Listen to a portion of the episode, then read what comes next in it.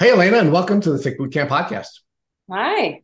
We are really excited to have you. And even more importantly, uh, we have the pleasure of having my good friend Michelle McKeon here today because she's just simply better than Matt Sabatello. And I really wanted to make sure we had our best for our good friend from the friendly part of North America. So, Michelle, say hi to the folks. Hey, everyone. Excited to be here.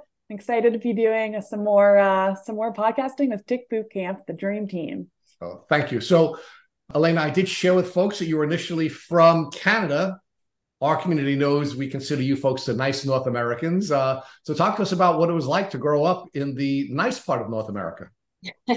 yeah, I grew up in uh, what I'm convinced is the most beautiful part of the world. I'm from Vancouver Island, so the very, uh, very west coast of British Columbia. Um, I grew up surrounded by evergreen forests and cold oceans and nature absolutely everywhere at your fingertips. So I'm actually in Victoria right now. It's where I spend a lot of time in the summer.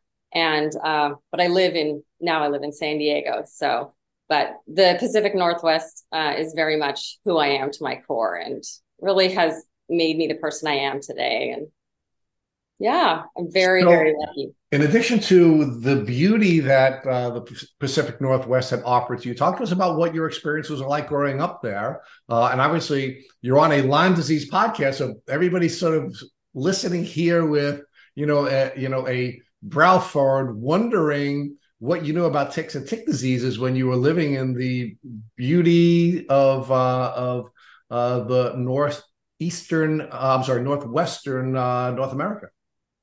Nothing, absolutely nothing. Zero conversation about it, zero awareness about it. I uh, didn't know a single person with it. I actually got bitten infected in Southern California, um, but I did grow up, uh, you know, barefoot in the woods. I've been an avid horseback rider since I was six years old. Um, so if I'm not in the woods, I'm on the back of a horse. So like high risk in terms of um, being inter- in, like interacting with ticks, but um, you know, I was born in 82 um, and I left, I left Vancouver Island in 2012.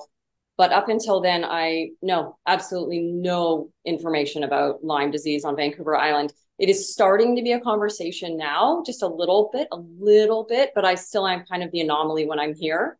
Um, and people are still just kind of, there's like whispers of it now showing up here, but um, it's still very, very under uh, misunderstood here. Let's talk about your education and your career because uh, you have a very interesting, uh, you, you, took a very interesting career path. So uh, I don't think we've ever had someone on this podcast who has has your uh, you know chosen profession. So why don't you share with us what it was like to be educated in uh, in Canada first, pre college, then college. I guess you may call it university in Canada, and uh, yeah. of course you did your graduate work here in the U.S. So give us give us that that that build out for us. Yeah, I mean, I've been I was born inherently extremely connected to the natural world. Like, could not spend enough time in nature. Uh, like, animal fanatic. Like, wanted every animal I could get my hands on. Wanted to ride horses. Like, I don't come from a horse family. My family is nature oriented, but not in a way like I was just almost like fanatical about it. And um, so it was a natural progression for me to move into my undergrad um, I went to the University of Victoria here and studied environmental science and geography and just wanted to learn everything I could about the natural world and our interactions with it and how we're destroying it and how we can save it. And um, yeah, so I've been riding horses my whole life. Um, my my hobbies include nature. My career is nature. My education is nature. I worked in. Um, I ended up specializing in marine science and fisheries, sustainable fisheries management. So in 2012, I moved down to San Diego to go to Scripps Institution of Oceanography and do some graduate work in um, sustainable fisheries management and marine biodiversity and conservation was the degree I, I achieved then. And um, yeah, I just wanted to dedicate my life from my career to my hobbies to the natural world and understanding the way we interact with it. And, and it's just, it's really the person I am is expressed in all of the ways that I show up in the world. Um, and so, yeah, it is the irony that I got bit by a tick riding my horse in the woods is not lost on me. Um, and totally crushed me. I mean, that is like heartbreaking when the thing you love the most like destroyed me temporarily. All right. Well, I, I think that's a little foreshadowing. We're going to build out a little bit Sorry. later. So let's, yeah. let's pause there. No, no, no, no. It's a, I'm really excited. I can't wait to talk to you about that stuff and yeah. and and and how spiritually, um, you know, you were you were driven towards a more, um, you know, a more I think refined purpose as a result of this experience. But let's give the folks a little bit more background before we get there. Yeah. So, um, talk to us a little bit about uh, some of your public speaking and your activism because you aren't just uh, somebody who was educated in this field, not somebody who just had a passion for spending time with animals and nature, but you you've also been an activist and a public speaker, um, and even a, a, guest on radio programs. Talk talk to us a little bit about that. Yeah, so when I started getting into marine science and in um, specifically into fisheries management, fisheries management touches on like so many stakeholders are involved. You've got industry, nonprofits like Oceana and, and, and the environmental groups that have a stake that want lots of fish in the ocean for everyone, and the industry that wants a lot of fish to catch to maintain their livelihoods. And then you've got the states and the federal government. So there are so many hands involved in natural resources management. So I I worked for a nonprofit that represented the industry for nine years. Um, and because of that work, I just got to know all of the different stakeholders uh, quite closely. And I had to speak on behalf of the industry. Um, and so that required me to go to DC a lot and talk to Congress and express the need for funding to study more fish and why understanding uh, what's going on with our, our stocks is really important. Um, you know, it, it's it's something that was a little unexpected. I was in meetings at times with like international bodies. I'm like, I didn't anticipate being at meetings with countries showing up at the table because fish cross borders. So you, you know, different countries come to the table. Um, so my career for the last nine years in San Diego was life changing. Was like absolutely a dream um, career. It really like leveraged my personality. I get along with people pretty well. I got to speak for the industry, but in, you know also for the the resource and the stock.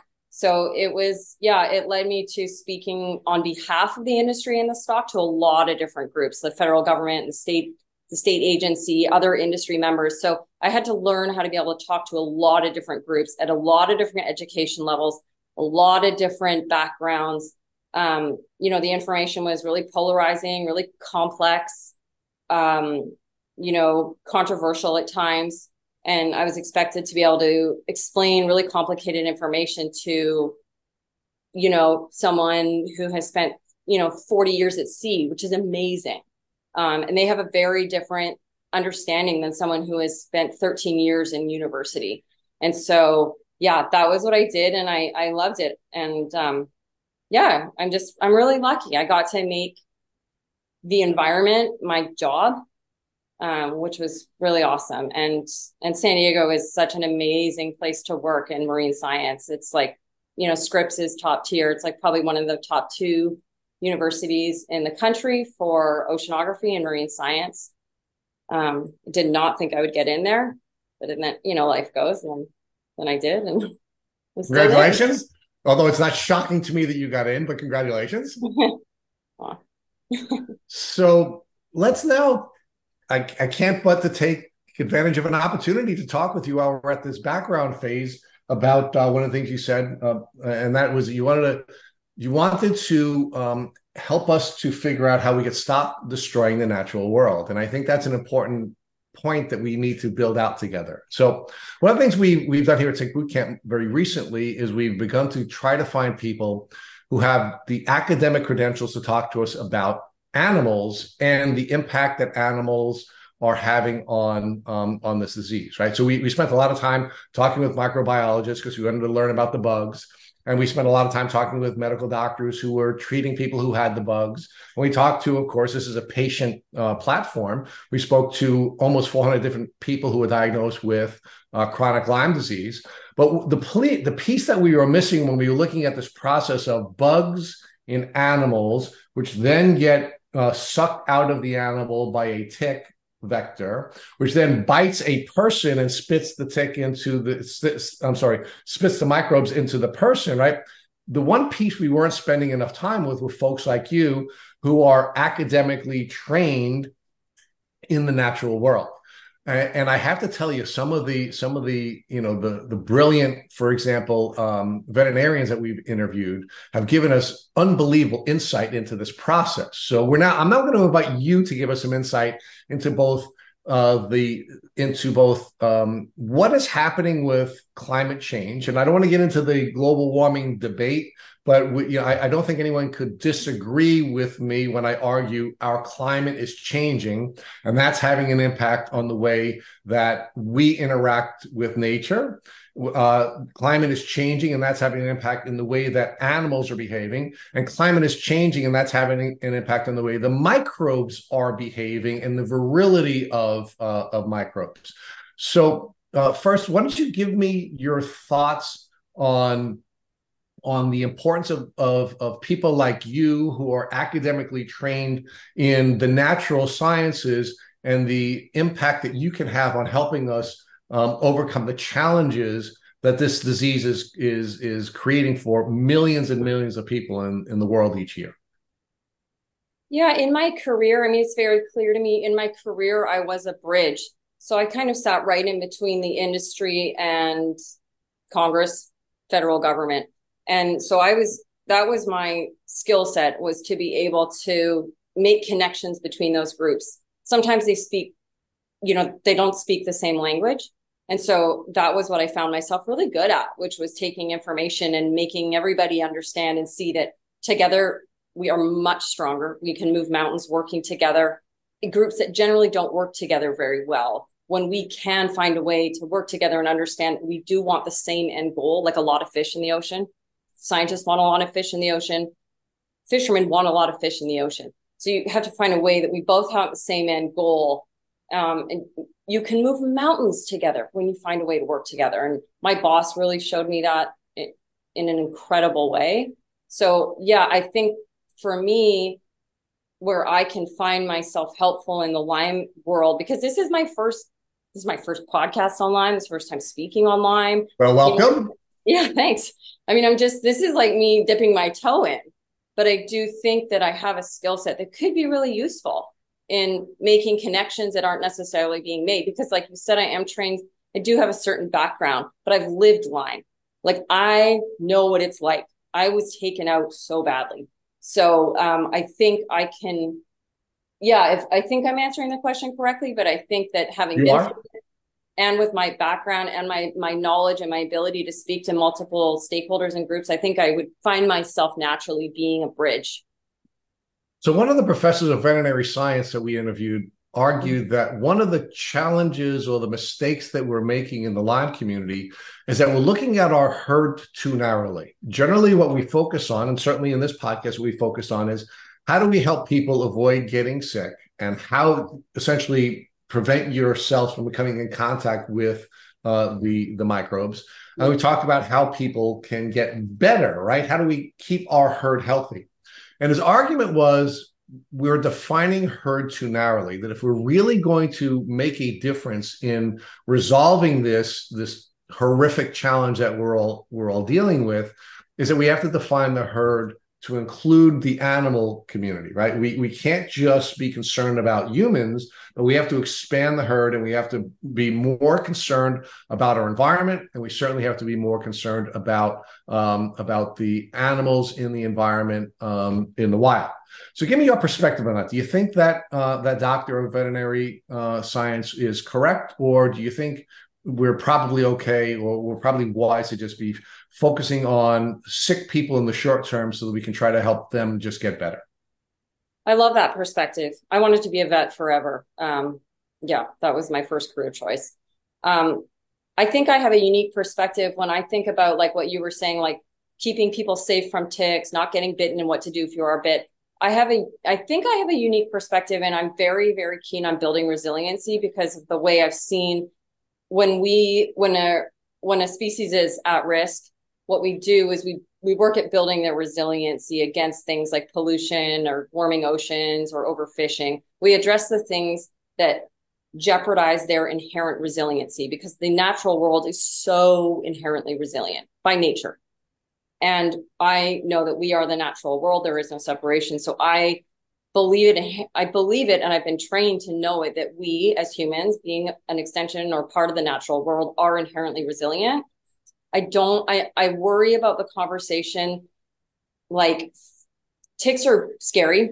And I understand that firsthand. And they destroy lives. And I understand that.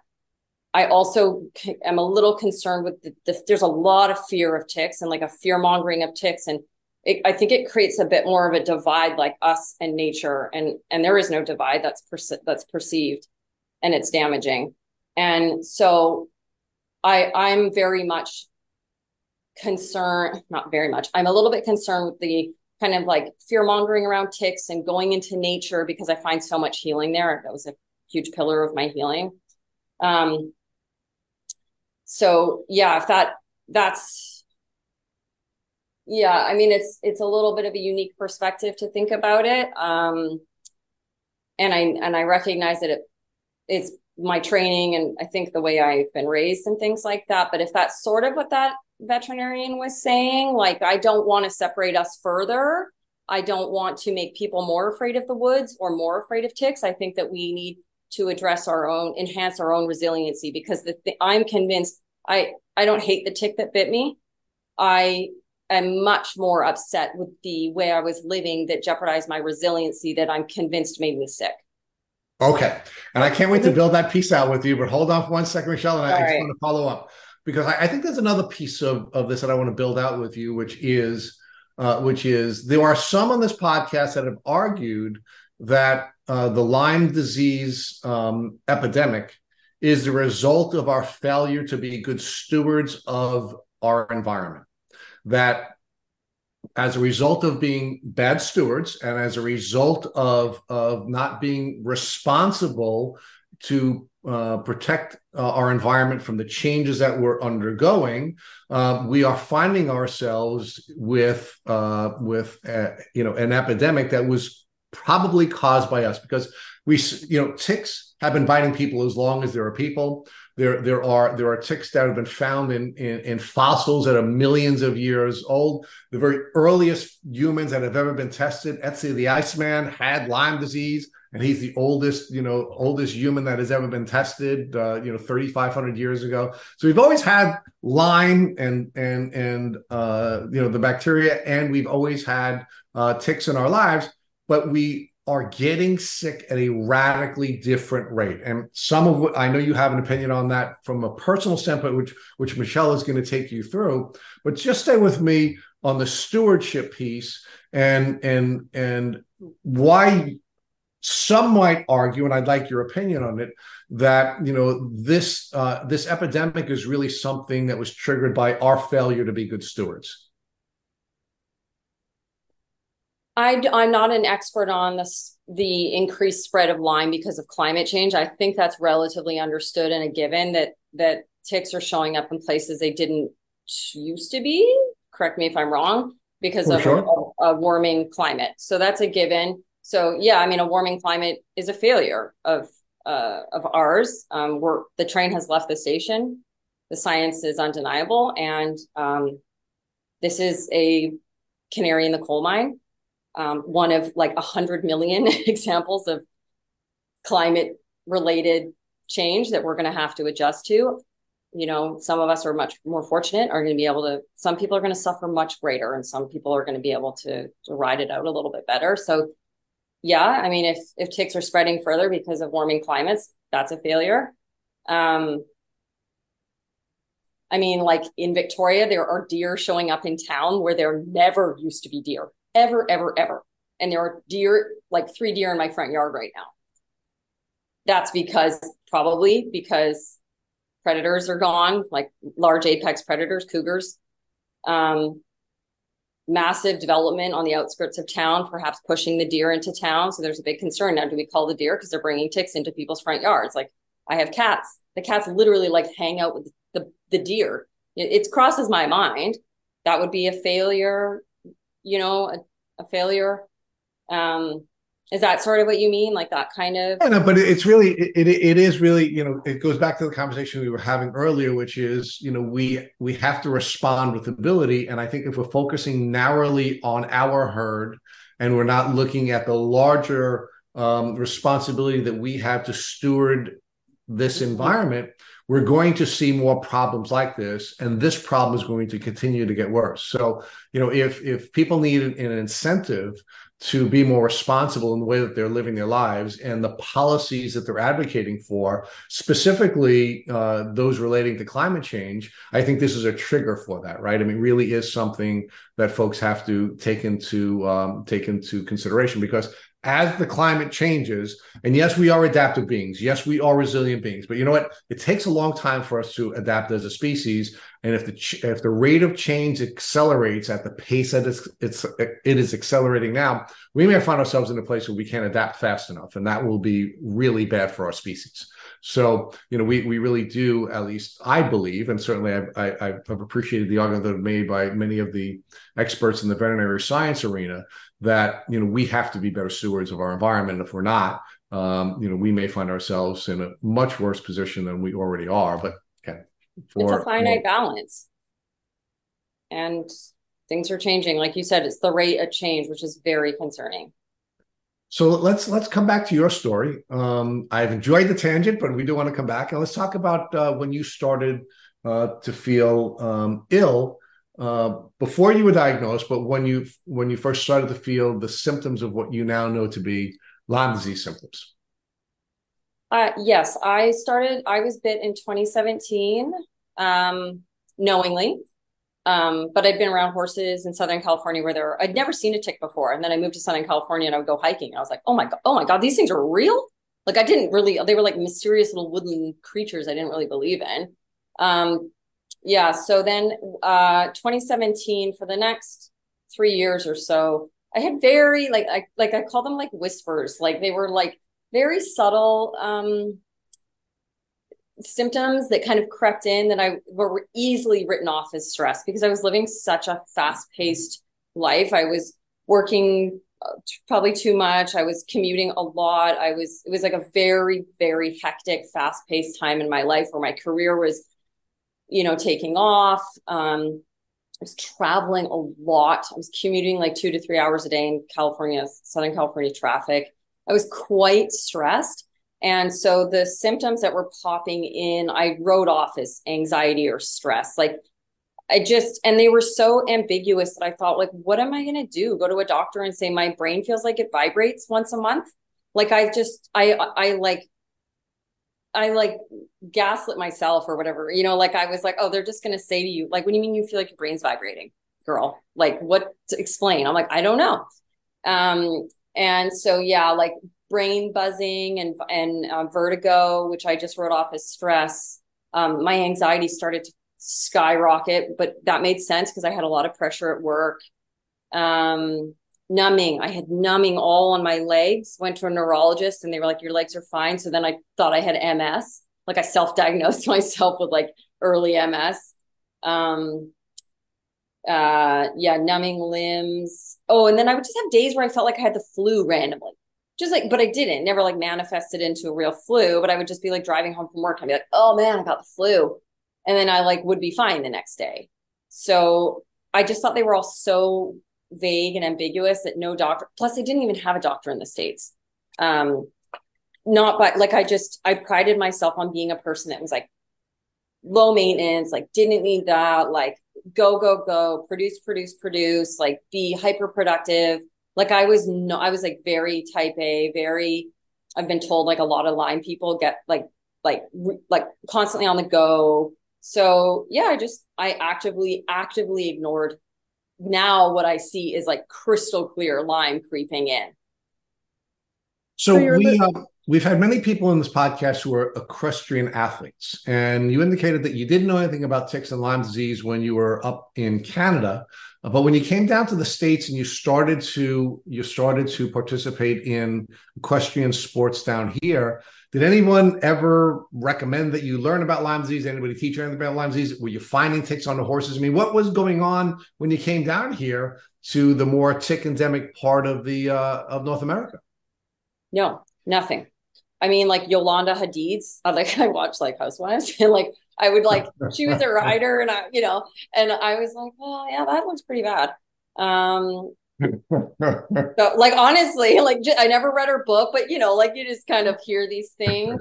But no, like no, no one at my barn talked about it. Um, in Southern, in San Diego, there's still an overwhelming understanding that it is a New England, Northeastern Connecticut problem.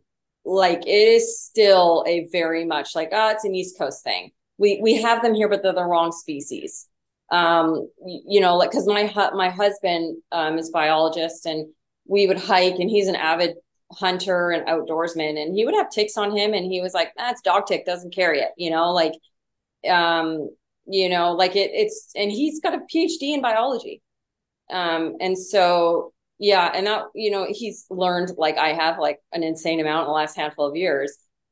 Um, but the day I was bit, we did, we thought it, it wasn't possible that because it, it was wrong species. So no, it did not come up despite spending three afternoons a week riding horses. It did not come up. So but I wasn't telling people I was dizzy either. Like, no, I wasn't, I was very secretive, very secretive. I was not telling anyone I had vertigo or anything. Right. So you're so you're you're a stoic person, you're low maintenance, you're a suck it up kind of gal. And uh oh, yeah. unfortunately that that didn't serve you well. But Michelle's gonna take you through that. Let's say with the tick bite. So um Tell me a little bit more about the tick bite. Um, what were you doing before the tick bite, and how did you discover the biting tick? Uh, it was a day that was so. Now it's like a metaphor. The day I was bit was like such a classic day where I was, you know, out of the house at six fifty, like rate like forty five minutes of cal, like brutal gridlock to get to work, like race race race, like race to the barn. I have like you know an hour and 48 minutes to ride my horse and then go home. And it was just such a frenzied classic day that represented my life at that time. Um, I went to the barn and I didn't have time to change out of my barn clothes. Now I would never do that. Um, so I had my barn clothes on, went back, did some more work. Then, like six hours later, went to take off my riding shirt and found the tick on my stomach had a funny little rash around it. Like it's kind of like an interesting, like vascular like pattern. Like it looked like I had a bunch of spider veins around it. Weird. Didn't have a bullseye. Panicked, like freaked out. Um, and I was like, oh, it happened. I kind of had like built up this whole like bad thing in my head, like it's happened. And um, yeah, like it wasn't even like really, it was only on for maybe five hours. So I was able to just like wipe it off. I just like frantically like, sw- like swiped it off and it flew off. And I was like freaked out. So I grabbed a bottle of like Windex and sprayed it like a hundred times. I was like, die, like, you know, like didn't know what to do with it. And then like my brain like slowed down and I was like, oh my God, put it in a bag. Like, I don't know, like if that was like my like scientific training was like, just put it in a Ziploc. Like, keep the specimen was like the voice like the logical voice that like popped in. No no training on anything you know and i'd already like doused it in lysol or windex. Um and then frantically called my husband and was like you know come home and and called my riding instructor and was like i just got bit at the barn because i'd just seen her. And she is like she's an incredible horsewoman. She's been riding forever and she was like, oh, just wash it with soap. Like, it's not, you know, it's like, this isn't a Southern California thing. She had ridden horses on the East Coast and was like, you know, I have a lot of friends on the East Coast who got it, but this is Southern California. And then my husband came home and it was like diving into the internet. Like, we just become, we just became academics, like, for the next several hours. And then I went to the hospital and then it all, like, you know, it's like failure after failure. So, what year was the tick bite? 2017.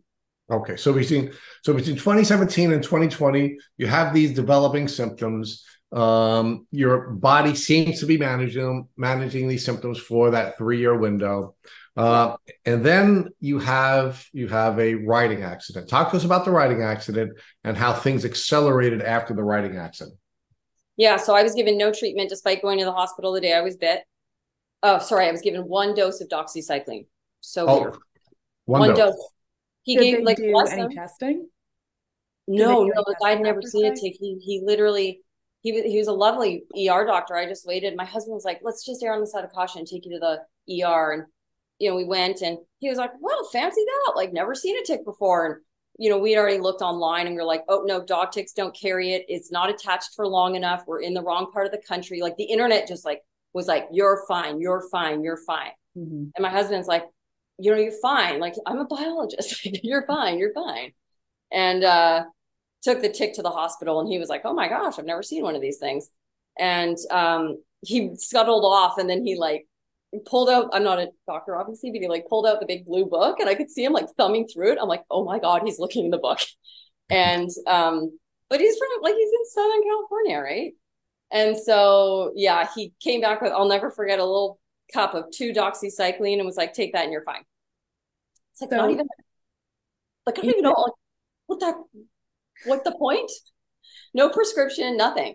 Yeah. So, so, um, so when then, yeah, in 2020, I had a very bad riding accident where my horse cartwheeled and fell on top of me and both sprained both of my knees. And, um, like it was really bad. And, um, that happened in September 2020 and then Oct- very end of October 2020. So six to eight weeks later, my husband and I both got the the flu, not COVID, just like the regular flu, which was crazy at that time. It was just like who get who gets like flu A or B at that time, like we did. So weird. We weren't doing anything. Um, he got better in three days, and then I just never got better. Like I just stayed sick for a month, and we were like, something's going on here. Like, I I and then I still didn't want to go to the doctor. I, I pushed going to the doctor. I was like, no, like I just like have this like post flu inflammation or I don't know what it's called. or something like where you just stay inflamed after the flu. I just self, I'm like really good at self diagnosing. I was like, oh no, I got that thing. Like, what are they going to do for me? You know? Okay. Yeah. So, okay, let's go back a little bit. 2017, you get bit, you actually see the tick, you see that there's a rash, you go to the doctor. Um, they prescribe two days of of uh, no, antibiotic. No, pills. Oh, two pills. two pills. Two pills One of dose. antibiotic. Did they and they didn't do any Lyme testing or anything? No, didn't even come up. Didn't come up. You go back um, throughout the next few years, you start having symptoms of vertigo and not quite feeling like yourself, getting more anxiety, but kind of ramping that up to possibly just like a busy lifestyle. Then you yeah. get in your um, riding accident with your horse in 2020 and that flares things up. And then the next thing that happens is the flu which is almost like the perfect storm hit after hit after hit. And you're just not getting better after this flu. What are some of the symptoms that um, that came after the flu and that kept you from being uh, continuing to be sick my most dominant symptom that I've had since that almost three years ago has been body aches. That horrible feeling you have when you realize you're getting the flu, when you're like at work and you're like, oh man, like everything hurts, your skin's prickly. That has been hands down my most consistent, like brutal symptom. So the body aches just would not go away. I didn't really have much of a fever. Like I had the like three day flu where I was like raging fever and all those things. But then when that went away, it was just a general, uh, like I, I actually thought I had fibromyalgia. I was like, okay, I guess I have fibromyalgia because my mom was diagnosed with that when I was like 15. She had fibromyalgia for like a year. And so I remember thinking, okay, I guess this is genetic. I guess I inherited fibromyalgia. I just have general body aches um, the vertigo would come and go, but I thought that vertigo was something that was um, like would baffle any doctor. So I just mm-hmm. kind of thought this is like the vertigo I've had. Um, numbness, like like numb limbs, my then like the creeping in, like the burning hands, stiff neck, and all that started to creep in. Okay. So and then how what's what's this time frame? You you have Fast. the Oh, okay. Like so I got the flu um Halloween week in 2020. And for a month I went from like run like running 10k, working like 50 hour weeks, um like riding six horses a week, like like all of it to I would try and go for a walk and I could barely walk 5 kilometers. And and I was like, okay, like this is odd. I'm such a high energy, strong constitution, go getter. And I would just like push, like I was like, deny, deny, deny. Like you're going on a walk today mm-hmm. and you're walking, like you can do this. And I would be like destroyed after five kilometers. So, someone who's pretty type A, go, go, go, and just kind of like pushing through at this point where you can't really push through, even when you're trying, what's the next thing you do? Were you going to doctors at, at this point? Were you talking to your family? Um, yeah, what was no? I drank more water and took a multivitamin. I literally was like, okay, drink more water. I already drink a lot. Take a multivitamin. I would never tell my family it was COVID. They were in Canada. I didn't want them to worry. Like, what are they going to do? I'm. I've been like historically really secretive, so not in a bad way. Just like such like a keep my stuff to myself type of person. Mm-hmm. Um, so no, I literally remember taking a multivitamin and being like, well, hopefully this works. Um, and that's and surprising. like, you should probably see a doctor. Yeah, and that's surprising if your mom was diagnosed with fibromyalgia. It makes me wonder, you know, does she have possibly a history with tick-borne infections? Um, and then even having those similar symptoms, um, yeah, it is. It probably was a lot for you to kind of hold it in and just try to ride this out every day, but really feel like your body's shutting down. So, so here you're at this point, you're talking to your husband, and he's kind of like, all right, like it's this has been going on for a while, drinking water, it's not working. Like, what are we gonna do? he was one who's like, I think it really, you really need to make an appointment. Just do an like it was COVID, peak COVID. California was crazy. You know, it was like 50,000 cases a day. Like no one was doing anything. So he was like, just make yeah. a Zoom call to be 10 minutes. And uh, she was like phenomenal. She was, t- I totally downplayed it. I was like, yeah, I just been feeling really sick. Like I just, this flu is not going away. And she was like, she like picked up on it within like seven minutes. Which you were one of the lucky ones. oh my God. Yeah. She was amazing. She was like, horses, outdoorsy, Lyme tick, like tick bite, like your neck is stiff, your feet, you're fluey. Like she was like, get it, you, you need to get a Lyme test. And I was like, no, no, no, no, I don't. I do not need a Lyme test. did not like deny, did not want to know. Wow. Okay. So you have this great doctor who is able to really look, look into the past few years and figure out what what has happened. Um, and then what goes on from there? Did you get certain tests? What type of tests did you get? Did they just test for Lyme or did they also test for co-infections? So she wasn't even my, I'd never met this doctor before. Like this was a urgent care, uh, it's called walk-in in Canada. So urgent care, like this woman had no, like this clinic doesn't have much history of me. I would go to them occasionally. So she was amazing. Um, mm-hmm she was like, it's she she and I think she could feel my resistance probably. I didn't want to, I already had all so starting to build in my head all of these like narratives like Lyme is gonna destroy your life. So I just wanted to deny it.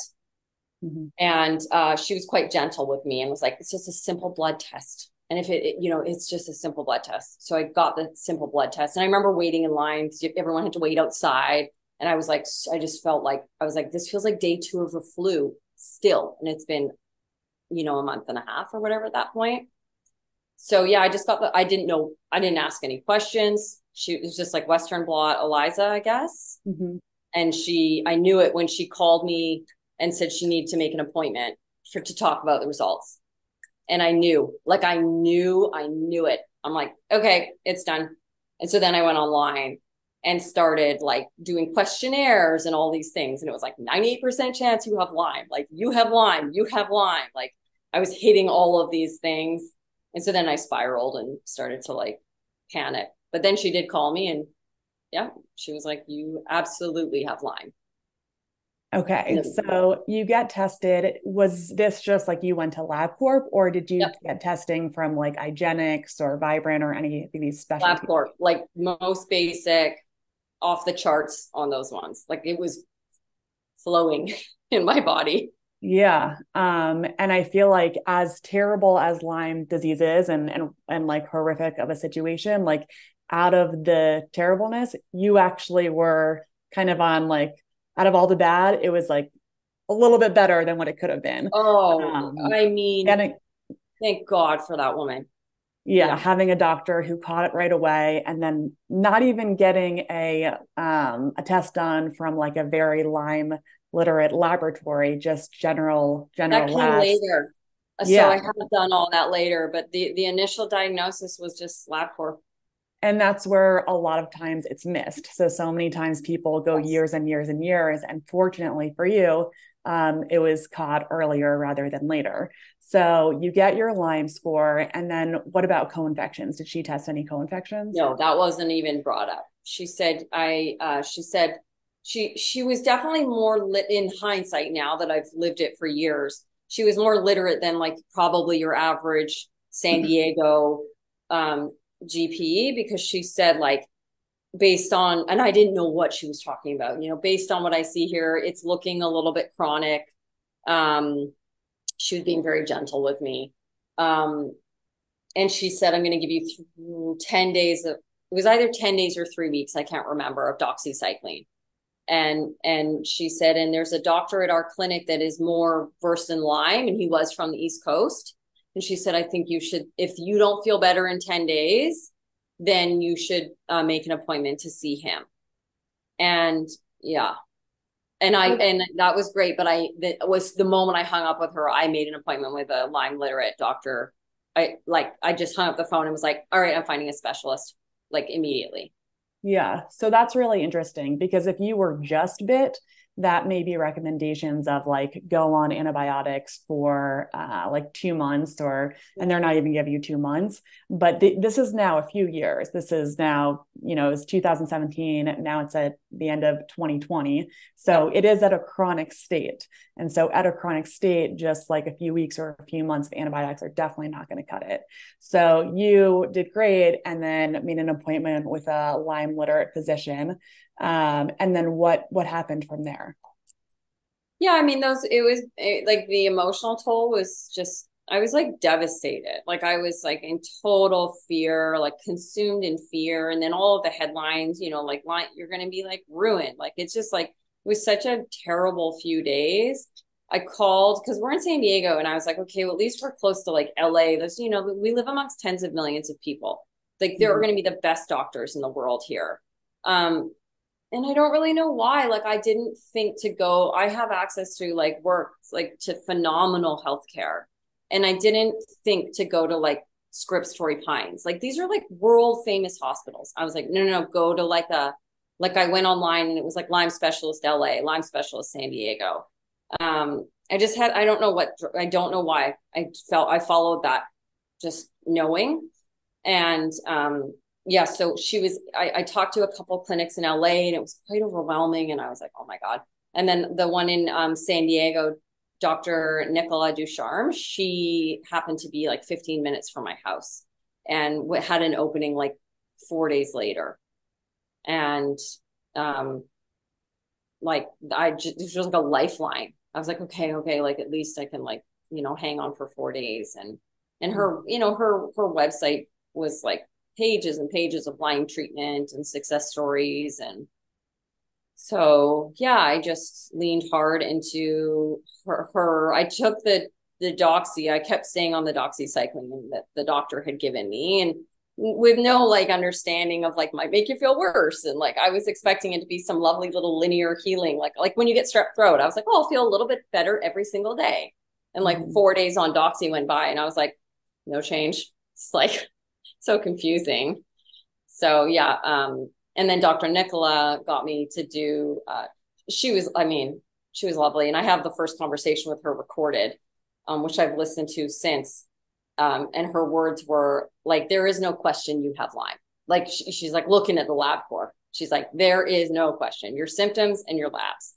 Um, but then she taught me about co-infections and immediately got me tested um, like through IGeneX for co-infections, which I had a bunch, obviously. And um, yeah, I just I stayed a little bit. I'm I'm very like aware of like I don't I'm not hanging out. I wasn't even then, and I never ended up doing like the. I didn't really go on to Lyme forums. Like I'm very very very careful about what I read online. I didn't want to like pollute my mind with more mm-hmm. anxious thoughts. I was so nervous. My sweet husband like phoned their office and was like, be gentle with her. She's like so scared. And like, I'm a pretty confident person. I show up like, you know, and, and I was just like, I was like a shadow of myself when I went to her office. Um, mm-hmm. and so she was like super sweet with me. I think the, the Babesia was making my anxiety. I was, I was nuts. Like when it came to anxiety, I wasn't, I was losing my, my mind but yeah, so she's been she's amazing. I can't I can't say enough positive things about her. It is so nice to hear that um, someone who is trying to figure out what's making them sick, that the doctor was confirming and being like, this is definitely what you have. There's no question. Because I think for so many of our listeners, that has not been the case, where it's like some doctors are like, you definitely don't have, have Lyme disease and do not bring it up in my office. And other doctors are like, no, no, no. No. Like, I know this isn't the CDC positive, but like you are showing Lyme literate bands and you you have a history of Lyme and we um, we are clinically diagnosing you and uh, yeah so it's it's it can be such a scary process trying to figure out being at this crossroad which way to go um, and it's nice to hear that you had a physician that was like this is what you had even though it's not something that you want to hear but um, but that a doctor has your back um, so I'm happy to hear that. And then you did get tested for co-infections. I know you mentioned you had Babesia. What other co-infections did you have? I tested positive for Babesia and tick-borne relapsing. Um, those are the ones she told me about. I don't really. And those, the tick-borne relapsing, it's not uncommon on more of the West Coast. Um, so I'm in Colorado and I see that a lot more with my clients on the West Coast than I did with my clients on the East Coast. So that that makes sense, just some of those strains. Um, okay, so you have your Lyme diagnosis, Babesia, tick-borne relapsing fever. What are the next steps? What was her treatment options? Um, so it was um, antibiotics, oral antibiotics.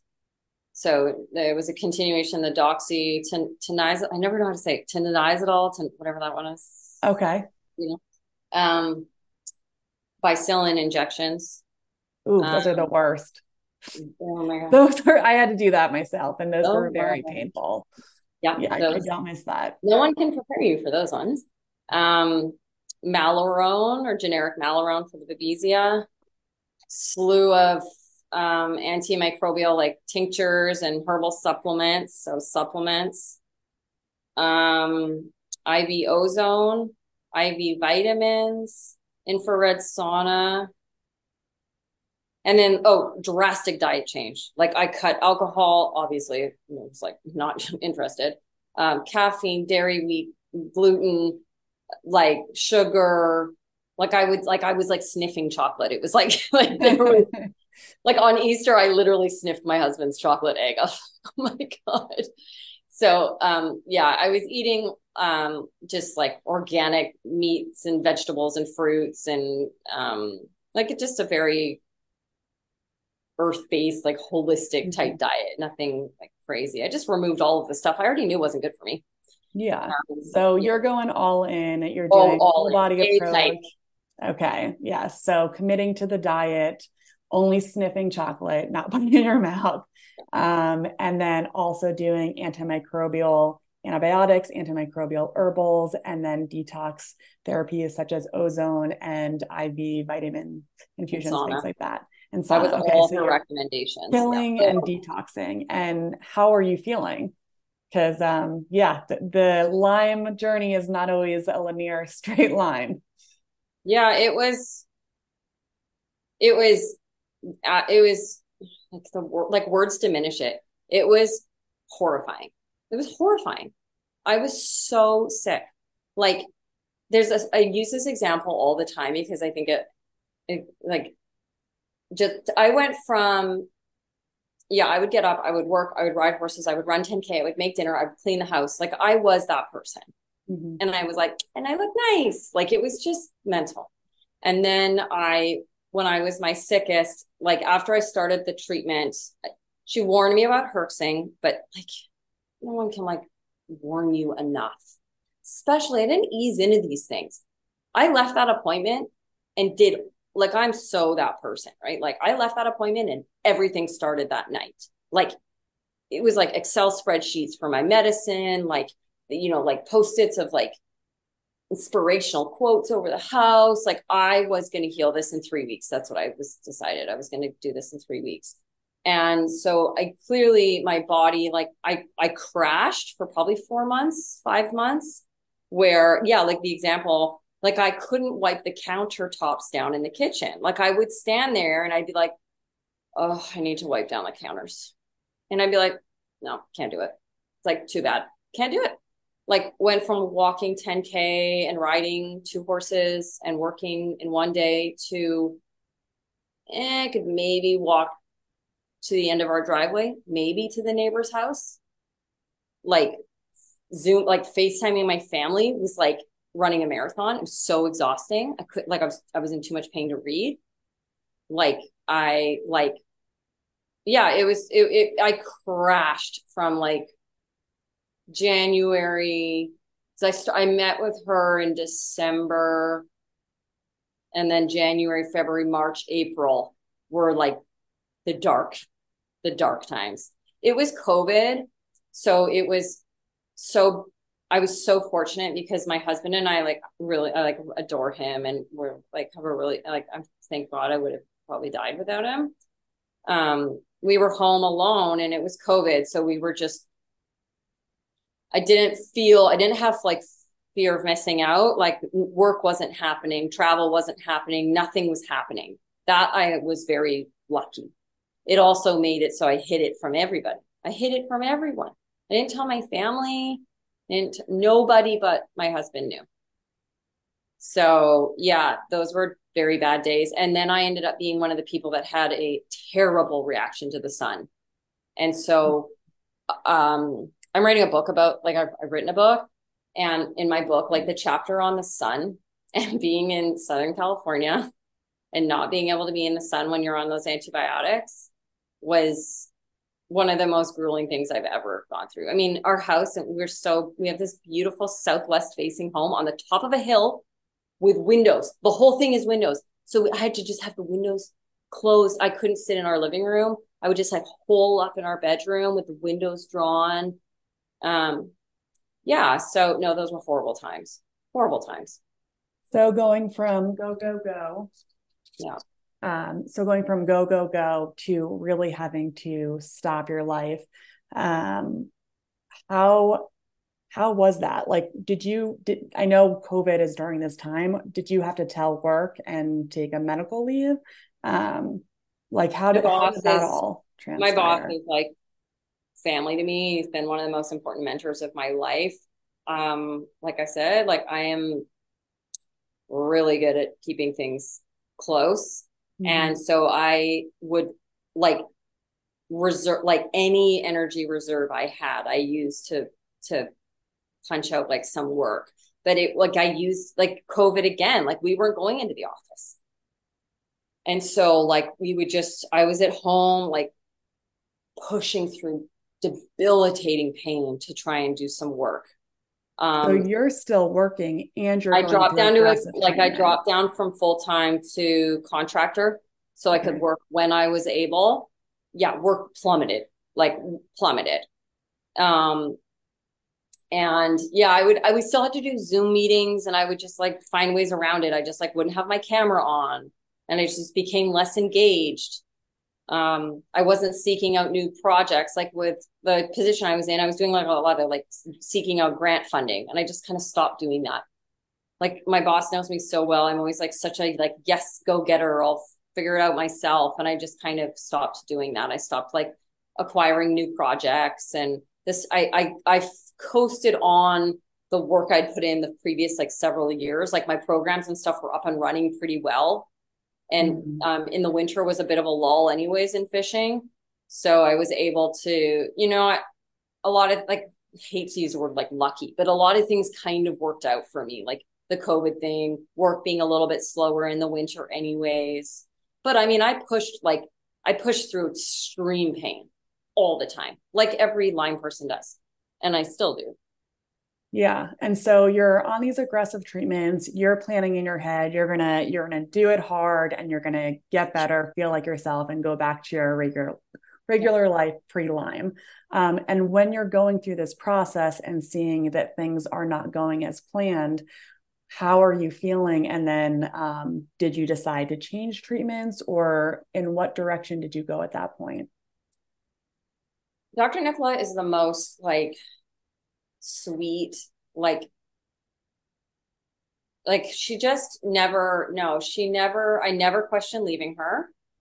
Um I'm very much like stay the course, like just stick it out. And she was she was good about that. Like this is gonna take time and she was really reassuring. I think she pegged my personality pretty quickly. She's like, You're my most overachieving patient ever. like, you know, I'm a dream patient like that. Like you tell me to do it and I do it.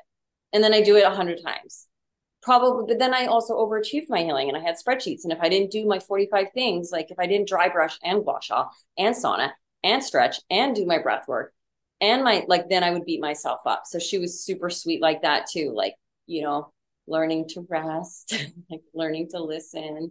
So I she's she was just a beautiful like female doctor. Like I feel really lucky that I had a female doctor. Um she took the time to get to know me. Um and no, I never thought about going elsewhere. Um I didn't think I just knew it was going to take time and and she just didn't make me feel like it wasn't working like mm-hmm. these things take time and we would try different antibiotics like I stayed on Doxy for a year which is just like crazy you know I stayed on Malarone for 9 months or whatever it was and I think mm-hmm. and we would try different antibiotics like when we sort of plateaued she would be like let's try a different one um bicillin gave me like a herx where I actually thought I was dying. Like I, I, that was the day, like there was been one Lyme day in my life where I thought I was probably dying was when I herxed off bicillin. Pardon me, Bactrim. Um, Bactrim. Okay. Oh my God. Um, yeah. And, and I think that's tricky because, uh, the one of the hardest things to learn in the Lyme journey is um, it is it is a journey it's yeah. it's going to take a while and for someone that seems like for your whole life you've done the right thing and you've been able to s- succeed by going above and beyond and then having to kind of like reevaluate things and and then take a step back and be like wait, I actually need to let my body rest a little bit to actually let it move forward. So fast is slow. If you do too much, go too aggressive, it can actually give you a, a, Herxheimer that's that's too much for your system. But if you take it a little bit slower, then your body is more receptive to it and and you can move forward a little bit faster. But it's it's not an easy lesson to learn. And it seems like it has been um, yeah. I'm still learning it right? I push still too much for sure admittedly. But that's the gift of lyme i am grateful for it because it, it forces me to slow down still today. Like it forces me to slow down every day still. And what a gift because i wasn't getting that message before lyme mm-hmm. what have been some of your uh, treatments that you have tried that has brought you uh, the most symptom relief and helped you move forward? What are some of your favorite favorite. I mean, I do think the antibiotics were a vital double-edged sword. I mean, I've been off antibiotic. I was on them for a year. I've been off them for what a year and a half now. I think they were clearly vital because my my life is 70% back. I think that's probably because of the antibiotics and the herxes are like a testament to that, you know? So, I mean, the bicillin was felt really powerful. Like intuitively, it felt very strong. I, t- I was getting two shots a week. Um, I, I committed to ozone twice a week. I don't know that I ever felt like it was making a huge difference, but I committed to it. Um, for me, the emotional healing was absolutely paramount. I did huge amounts of emotional healing nervous system calming and nervous system regulation and breath work and cold water immersion and yeah, antibiotics and emotional healing. What treatments are you currently doing now? And are there any that you're planning to look into? I did SOT about six months ago for tick-borne relapsing. Okay. That, for, I think, for our listeners, can you Yeah. explain what SOT is and how, and how it helped um, or how it worked? sort of oligonucleotide therapy. Mhm. And I, this is my, you can correct me. Um, my understanding that it has been used for a couple decades to treat cancers with pretty good success. And I think it's been used to treat Lyme in Europe, like always, for uh, a handful of years, 10 years maybe. Um, and there is one person in LA, and then randomly my doctor's office started doing it. Um, so they, uh, it works by essentially uh, not allowing the bacteria to replicate is what I'm my understanding. And um, so you, it's a blood draw. The blood gets sent over to Greece where the it is treated, and then the SOT is sent back, and then it's just through an IV put back into your system. Um, I didn't Herx from that. I don't think. No, I didn't. But I did notice like quite a jump in like like a jump back to more normal after. Like I would kind like I know so many people listening feel this. Like you kind of get lost in it. You're like, wait, what what was I like last year? Like I'm like, was I exercising last year? Mm-hmm. Was I like I don't like I get lost in it. My husband's like pretty good at that. He's like, no, no, you've been doing a lot more since SOT. But it's so subtle and it's like, right? Like which one what is it? Is it the SOT or is it that I sauna four days a week now? Or is it that I'm like less stressed than before? Or is it that I like finally had that difficult conversation with the person I needed to have? Like I feel like I it's hard to pinpoint. And I remember someone being like, it's never a silver bullet. Absolutely not. I've done so many things and healing from Lyme, it's like you want it so badly to be like one thing. And mm-hmm. it's I just have never found that to be the case. And I have never talked to anybody who that has been the case. So Yeah, I, I agree. Um, tick-borne infections are very complex and everybody's bodies are very different. So certain treatments are going to work for some where other people are not going to find the same success. But it seems like you've looked into so many modalities and also did the personal and emotional work that it's allowing your body to move forward. And looking back, it may be hard to figure out like what was that one treatment, but it seems like it was everything that you did that really got to got you to where you are now. Yeah. And I I definitely did it all. Like I did everything. I and I was open to it. I tried everything. Like I and I and like I came at it like when you have scientific training, you can be quite judgy about this stuff, right? Like I'm like Mhm. homeopathy, please. Like what what the heck? Like I was like, show me the literature. Like I was pretty judgy at first. Um and now I'm like, I don't need empirical evidence. Like if it makes me feel better, it works. Like I'm it just I've changed so much now because of it. Um, so yeah, but I have done a lot and I continue and I'm super committed. My life depends on it. My ability to like thrive depends on it. Yeah, but I've I've tried a lot. A lot of stuff I would have thought was like woo-woo and weird and cringy. I've just been really open to. I've been extremely careful about what I surround myself with, what I consume, like what I listen to, what I eat, what I what I um, watch, who I'm around. Very discerning about that stuff.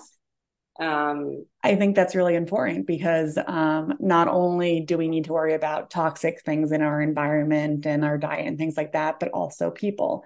And when you are going through this very misunderstood disease, a lot of people, um, family, friends don't understand it. But it seems like you had such a sweet husband that was by your side and was like, okay, let's figure this out. And uh, yeah, so that's um, that's really nice to see. I, I, it's really nice to hear stories where uh, it seems like relationships actually get closer by going through something very difficult, um, because that's that, that's not always the case.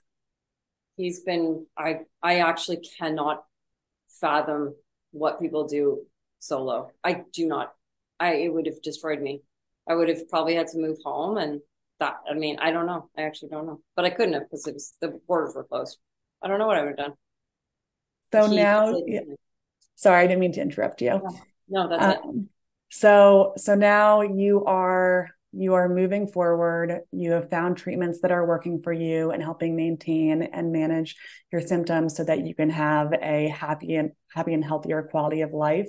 Um, where does this environmental side come in? Are you still riding horses? And I know you have such a passion for the environment, um, but having a tick-borne infection, what I would love to hear your perspective on this.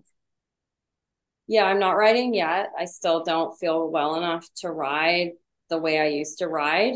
Mm-hmm. I could, but then it would be like that would be my like reserves for the day. Mm-hmm.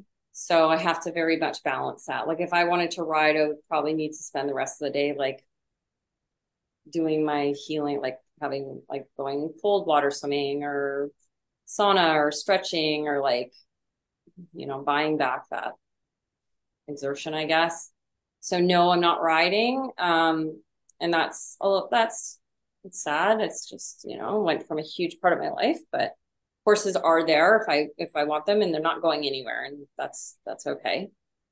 Um, for the environmental piece, it was such a beautiful, unexpected, totally unexpected gift of Lyme. Like I truly did not anticipate um, furthering my understanding about well I, when i got sick it was all like medical approach like okay what are the medicines i'm taking and then i and then within a few weeks i was like oh dear i'm going to have to address my emotional healing if mm-hmm. i'm going to heal this and then that became like my whole thing like okay like and i threw myself into that like the books and the podcasts and the life coaches like just gonna do it um that's hard to do that's me? It, that's hard to do. A lot of people it takes it takes them a while to not only look at the medical side but also look at like the interpersonal and emotions. So that's pretty impressive. You were able to really do all of that um, in in a shorter period of time.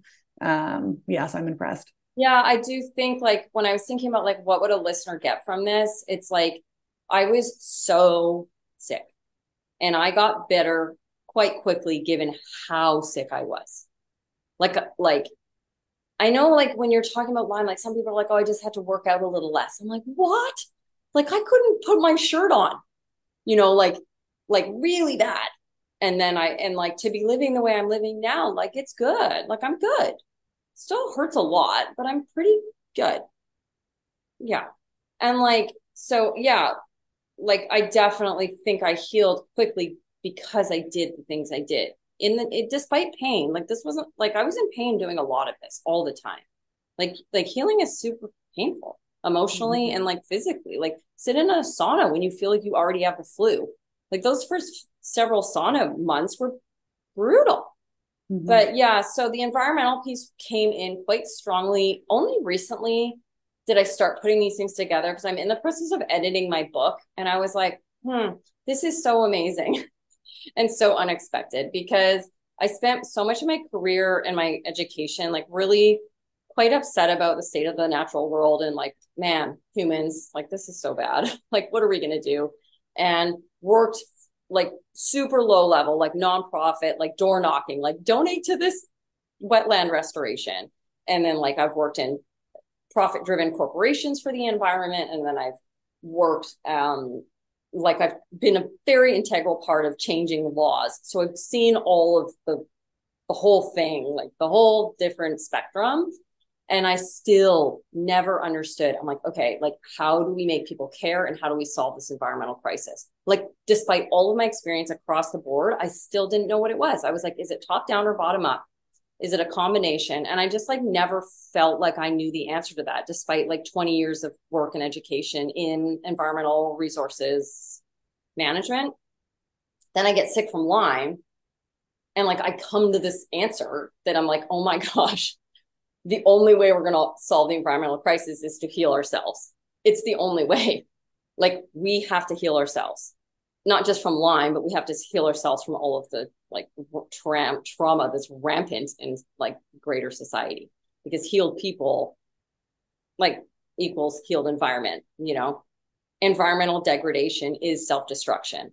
And I used to like I studied those things and I used to kind of say them and now I like feel it and I know it and I realize that the people that were like my life coaches that I've worked with and my yoga teachers and the therapists and the breathwork instructors. I'm like, these people are like environmentalists and they don't even know it because they're healing people and healed people are what's going to solve the environmental crisis. So like had these like epiphanies and like it's so cool because these are epiphanies I only came to through Lyme, which I got from an insect in nature. Like mm-hmm. it all feels kind of perfect and like like it was like it does feel almost like romantic or something, even though it was like so terrible. Um, yeah. so definitely... yeah, it's been yeah, it's something I write a lot about, and I'm still like hashing these thoughts out in my head. But um, it's where I want to help people because, like, I know that healed people are be- the best thing for the planet. Mm-hmm. It seems like it's changed your outlook on a lot of things, um, yeah. and and just seeing it from a very different perspective earlier in this conversation, I know you and Rich were talking about the environment and how, you know, people used to be bit by ticks all the time, but now people are getting a lot sicker. And I think that um, there's so many factors that play a role in this. Um, so, yes, ticks are more toxic, but why are they more toxic? Because of our environment. And then also, it's not just the outside environment, it's the inside environment with, um, with mold and then outside pesticides, things like that. But I would say the silver lining is um, when you're healing, I feel the best and the most grounded when I'm in nature. So, you know, a lot of times people are like, do you do you hike? Like, um, since you had such a bad case of Lyme disease. And and I'm like, yeah, like I live in Colorado and hiking is one of my favorite things to do. And I take the precautions so that I'm smart about it. But um, nature is very healing. And that's kind of where this comes full circle. Yes. Yep. Absolutely. And I address those things like we were talking about resiliency. Like I'm thinking about the things like as people become more like are bitten more often, whatever it is, like we're seeing more Lyme, building that resiliency within people. Like I there is a whole I understand like keeping ticks at bay and checking yourself and all of that stuff, which is what I was saying earlier. But building resiliency is like how we solve environmental problems in many cases. So I really think we need to build resiliency. And I did that by addressing those things that were the most damaging to my personal resiliency, which was like people pleasing and over extending myself. I never said no. Uh, like total like lack of self confidence, lack of self worth, those things like made me a less resilient person. Like I would say yes to everything and then be like resentful about it. And that is not a healthy place to be. And it made me anxious and it made me all of the things that I I think a bio like a, a like a doctor could explain why like a negative mindset is expressed like physiologically like maybe you have higher cortisol and all those things so like this isn't just like touchy feely like you know the body keeps the score like that mm-hmm. book right like mm-hmm. this thing these things can be explained quantitatively that's not like my area of like understanding but i've read a lot of the books and so i've come away with like general understandings of these things mm-hmm. um but yeah like environment like connecting to the natural world has been so fundamental to my healing and i was already connected you know i worked on behalf of the environment, kind of, mm-hmm. but mm-hmm. just connecting to it in a really more like I connected with it in a very um like socially like rewarded way. Like I got the job and the and the degree in it and stuff like that. But now I'm just like barefoot on the beach all the time. Yeah, like that's more nice. the way I want to connect with it. And I understand that um yeah, environmental restoration is self care, and it just goes both ways. What's good for the planet is good for us, and what's good for us is good for the planet. Mm-hmm. And I've always been driven by what's good for the planet. So if I can help people, that's good for the planet. And traumatized people are everywhere, and like it's like their trauma is what's being projected on the environment. We like we adopted these two amazing cats from a rescue. They were saved from the streets of San Bernardino, and one of them um, Gomez, he got shot. Like he was raised, he was like found behind a 7 Eleven shot with like a BB gun. That is like human trauma mm-hmm. manifest. And I don't like blame or hate the person who did that. like that person probably has a background that is horrifying. And that's why our planet is suffering. So we need to address those things. And that's where I think like I think I might be able to help. I hope that's what I really want to be able to do. Just having yeah. been through it and yeah. I'm super impressed that as you're going through this journey, you're also trying to help people by writing a book. Can you tell me a little bit more about your book? Yeah, the book started off as a total overachieving antidote to not saying, like, my doctor, like, she was like, it was like two months in. She's like, So, how's your family supporting you? And I was like, Well, they don't know. She was like, What? I was like, Oh, no, I'm not going to bother them with this. Like, they're in Canada. They, they, I don't want to upset them. And no, that's just like so sad and crazy to me. And um, yeah, I, I realized over a lot of work that um, using my voice and telling people how I feel, like expressing my emotions is important. And that's human. Mm-hmm. So I'm mm-hmm. working on that. So I decided to write it in a book because that's kind of easier for me. So I just started one day. I'm like, well, no one will see it. I can just write this thing and no one will see it. And then it turned into a whole book.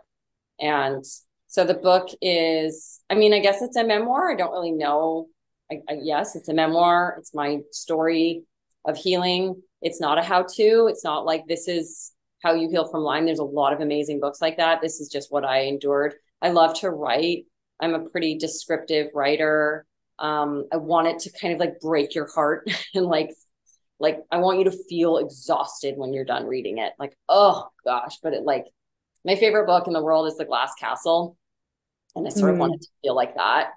Um, and as I'm editing it right now, I'm sort of like really infusing the environmental part into it that wasn't really in it in the first manuscript. So that's it. But you'll learn a ton about Lyme, a, lo- a lot about emotional healing. Like it's it's not necessarily just for Lyme people. Like if you you know, if you're an overachiever or people pleaser or any of those things, it would probably be super helpful. Um, if you care about the planet, if you like cats, I don't know. Can I ask how it's been writing the book? Because I feel like, um, like I've often thought about writing a book and I've started, and sometimes it's a little triggering where I'm like, ah, oh, this was such a nightmare to go through. And like, I can't believe like it, like reliving it. But then other times it's super therapeutic. Um, so I was just curious on how it's been for you. Yeah, I'm deep in editing. Um, my editor is phenomenal, and Ruby Warrington. She's absolutely incredible. She, we're doing we're first round right now, and there's an entire chapter she has fully edited, and I need to do a ton of responding to, and I just passed by it. I'm like, nope, like not reading that one again. That's too awful. Like I'm literally like bypassing entire chapters because it's too upsetting to re- to look at again. I will look at it. So yes, mm-hmm. yes, and yes. Yeah, yeah, it's a it's a process. You well, I'm... believe it. You're like, what? Like, oh my gosh, I can't even believe I did that. Like, there's some passages where I'm just like, oh my gosh, this is nuts. Yeah, it's like living in the twilight zone, but it's your actual life. You're actually, and a lot of people. Yeah. But I do want it to be hopeful that's the thing where I was very cautious with the like forums and stuff. Like mm-hmm. I want it is definitely gonna be like an I've been told like a lot of people like, oh, you're inspirational. Like I want people to read it and be like, you can you can absolutely get through this and be better for it. I am so much better for Lyme. And that I hope they understand. Yeah. I mean, I um yeah, thank you for talking to us. This has been like really nice to learn more about you and uh, and put more information out there. Rich, I didn't know if you had any other questions to ask as well. No, I, am actually good. This was really a brilliant interview. So I, I can't thank um, each. Well, I have to thank both of you. Uh, you know, I can't I, I, can't thank you both enough for uh, for sharing this really beautiful story. And uh, you know, Michelle, you did a great job with the transformation so well that you took my part, and I didn't even feel guilty about it. It was just really beautifully done. So so, Alayna, I, I, I just want to le- learn a little bit more about the book. Um, when is it going to be published? How are folks going to um, be able to, um, you know, uh, get a copy of the book? And and I also want to invite you back for fu- a future follow up so that we can maybe do an episode on the book and make it you make that episode available to folks in the community who might be interested in learning about the book in advance of uh, of reading it. Oh, I would love that so much. Thank, yeah. Yeah, the book is deep, we're deep in editing right now. It'll probably be 2025. These things take a lot of time, mm-hmm. I'm learning. Um, so um, but for people that want to connect, like I truly met people that fundamentally changed my life for the better on um, social media, on Instagram, people that have radically changed my life. And so um, I'm active on Instagram and I highly encourage people to reach out to me. I've connected with other people um, that are now looking to me for you know guidance. My it's if you look up Alayna Bellquist, that's where you find me. You can send me a message. Um, like I said, I just I know it to be true because I have connected with people that have made my life so much better through Instagram. It's not to be belittled or anything like that. It's very, very powerful. So I would love for people to reach out to me there. Um, I have online at chronicinspiration.us. There will be a place where you can buy the book there. Um, I'm going to start running workshops. And so in the workshops, we'll be talking about um, healing, connecting to nature, um, how to use nature to heal, um, a lot of back and forth. I find dialogue really, really um, helpful and informative. So I, I, do love to connect with people. It's um, we're just better and stronger when we work together. So I would love for people to reach out, and then when the book is ready, I would love for people to. It would be really amazing if people read it. It, it, will be amazing. I'm sure it's going to be an amazing book, and we certainly want to be there with you when you're ready to launch that book. So uh, just uh, mark it on your calendar to uh, stay in touch with us so that we can come back and do an interview just focused specifically on the book. And uh, and folks, uh, again, I, I I know everybody in the community needs models, right? We need people to look to so that we can find shortcuts on our journey. And and I can't I can't imagine there are two people that are any better than uh, Michelle and Alayna for for serving as models because what we always want to do is you want to find somebody who's just a step ahead of us so that we can learn from that person. And of course, um, you know, when we when we are in the community, we have the responsibility of sort of helping the folks who are who are a step behind us so they can they can shortcut their journey. So I thank the two of you for spending so much time away from your families and spending time with us here at Tick Boot Camp. Thank you very much. Thank you again. Thank you. It's been so fun, and I'm excited to read your book. Can't wait. Thank you for being my first podcast on Lyme. I'll never forget it.